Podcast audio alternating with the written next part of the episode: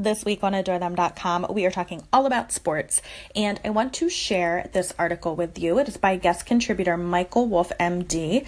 He is a sports medicine physician at the Orthopedic Center for Children at St. Christopher's Hospital for Children, and he is offering four injury prevention tips that you can share with your own young athlete. Here we go. Sports participation rates in children are at a high in America more than ever before. When a child plays multiple sports year round or is committed to succeeding at one sport, injury prevention is an important topic. 1. Remember to stretch and strengthen. Proper conditioning is the key to avoiding injury. Stretching tight muscles should be performed daily.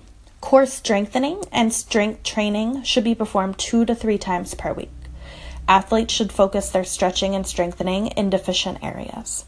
A proper warm up of aerobic activity and light stretching should be performed before every practice and every game. 2. Stay hydrated. Drinking enough fluids is extremely important and should start before an athlete is gearing up before the first day of practice. On practice days, young athletes should aim to hydrate before practice, during practice, and within two hours of practice ending. Water is appropriate for most athletic activity, but sports drinks with carbohydrates and electrolytes can be considered if there is more than one hour of activity. Caffeine and overly sugary drinks should be avoided at all times. 3. Use and maintain proper gear.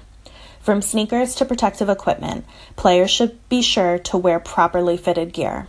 Gear includes, but is not limited to, helmets, pads, eyewear, mouthpieces, and protective cups. If gear is broken or feels too loose or tight, talk to the coach, trainer, or equipment representative. 4. Speak up about what hurts. It's important for children to speak up when they're experiencing pain or exhaustion. Coaches, trainers, and parents should remind athletes they're available to speak to when feeling pain or exhaustion. Breaks are also an important part of training and preventing injuries. One day off of physical activity per week is recommended to allow the body to properly recover. For more on this topic, you can go to adorethem.com slash sports where we have other articles, videos, printables, and more good stuff. Thank you to Michael Wolf, who is a board certified sports medicine pediatrician at St. Christopher's Hospital for Children. He treats children with acute injuries, fractures, acute and chronic athletic related pain, concussions, and non operative pediatric orthopedic conditions. You can check out St. Christopher's Hospital for Children by going to Saint, the abbreviation, so ST Chris Hospital on Facebook and Instagram. And I'll talk to you later. Bye.